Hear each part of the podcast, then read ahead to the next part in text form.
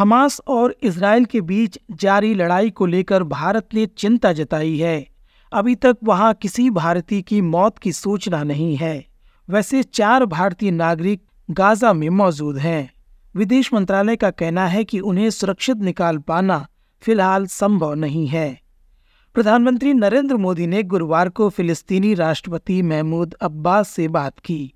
इस दौरान प्रधानमंत्री मोदी ने फिलिस्तीनी लोगों के लिए मानवीय मदद जारी रखने का भरोसा दिलाया।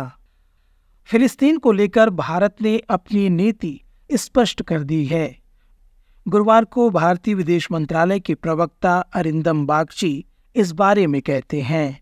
We have strongly condemned the horrific attack on Israel the international community must stand together in combating terrorism in all its forms and manifestations and there can be no equivocation on this There was also issue of Palestine, and on that we have reiterated our position in favor of direct negotiations for establishing a two-state solution. We have also expressed our concern at the civilian casualties and the humanitarian situation. Uh, we would urge the strict observance of international humanitarian law.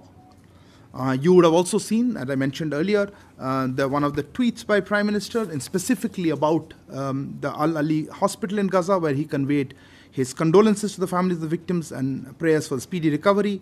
And he said that civilian casualties in the conflict are a matter of serious and continuing concern, and those involved should be held responsible. चीन की पहल belt and road पर भारत ने एक बार फिर आपत्ति जताई है चीन की इस महत्वाकांक्षी पहल के तहत कई देशों में व्यापार और आर्थिक विकास के नाम पर निर्माण कार्य किया जा रहा है। इसी परियोजना के तहत चीन पाकिस्तान आर्थिक गलियारा भी बन रहा है जो पाकिस्तान के कब्जे वाले कश्मीर से होकर गुजरता है। अरिंदम बागची इस पहल को लेकर पूछे गए एक सवाल के जवाब में कहते हैं। On our position on the BRI, including its lack of respect for our sovereignty and uh, territorial integrity, are well known and consistent. I would refer you to our statements earlier, particularly the statement I think we made in May 2017, articulated, I think, the first time the BRI forum was being held, and I, I think those concerns uh, stand uh, even today. और अब चर्चा पाँच राज्यों में हो रहे विधानसभा चुनावों की मिजोरम तेलंगाना मध्य प्रदेश छत्तीसगढ़ और राजस्थान में हो रहे चुनावी मुकाबलों में जीत को लेकर कांग्रेस और भाजपा उम्मीदों से भरे हुए हैं छत्तीसगढ़ में कांग्रेस की सरकार को हटाकर सत्ता में आने को लेकर भाजपा ने पूरा ज़ोर लगा दिया है। केंद्रीय गृह मंत्री अमित शाह ने राम मंदिर और दिवाली का उल्लेख करते हुए कहा।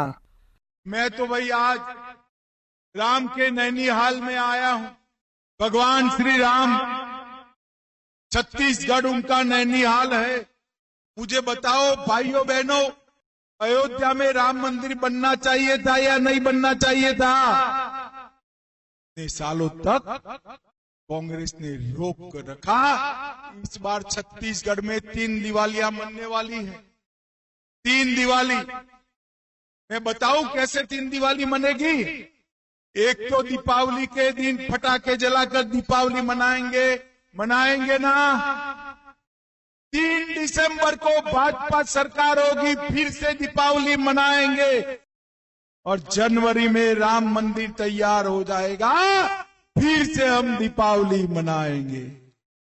नक्सलवाद को बढ़ावा देने का आरोप छत्तीसगढ़ सरकार पर लगाते हुए अमित शाह कहते हैं। भारतीय जनता पार्टी ने नक्सल प्रभावित क्षेत्र में 1200 बैंक शाखाएँ खोली। 5000 डाकघर बैंक खोले। 2300 मोबाइल टावर लगाए। चौतीस सौ करोड़ की रोड की योजनाएँ लाए। राष्ट्रीय राजमार्ग की दस हज़ार करोड़ की योजना ये भारतीय जनता पार्टी की सरकार और इसके साथ साथ कांग्रेस का शासन था, नक्सलवाद आगे बढ़ता था। भारतीय जनता पार्टी ने नक्सलवाद से होने वाली हिंसा को सत्तर प्रतिशत कम करने का काम भारतीय जनता पार्टी ने भाजपा पर पलटवार करते हुए छत्तीसगढ़ के मुख्यमंत्री भूपेश बघेल का कहना है। बस्तर में आके प्रधानमंत्री नगरनार के बारे में एक शब्द नहीं कहा। जो बस्तर के से जुड़ा हुआ मामला है। यही रमन सिंह और डबल इंजन की सरकार थी, जिन्होंने यहाँ के बेलाडीला खदान को अडानी के हाथ में सौंपने का फैसला किया था। ये तो बस्तर के लोग हैं, दंतेवाड़ा के लोग हैं, जिन्होंने विरोध किया। राजस्थान में कांग्रेस और भाजपा दोनों ही पार्टियों को बागियों का सामना करना पड़ रहा है। पार्टी के उम्मीदवारों को तय करने में भी इन दोनों पार्टियों को काफ़ी मशक्कत करनी पड़ी है।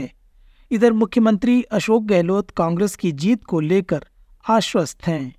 और कांग्रेस में उम्मीदवार नहीं बनना ज़्यादा बेहतर रहता है। जो उम्मीदवार होता है वो कभी मुख्यमंत्री बनता नहीं।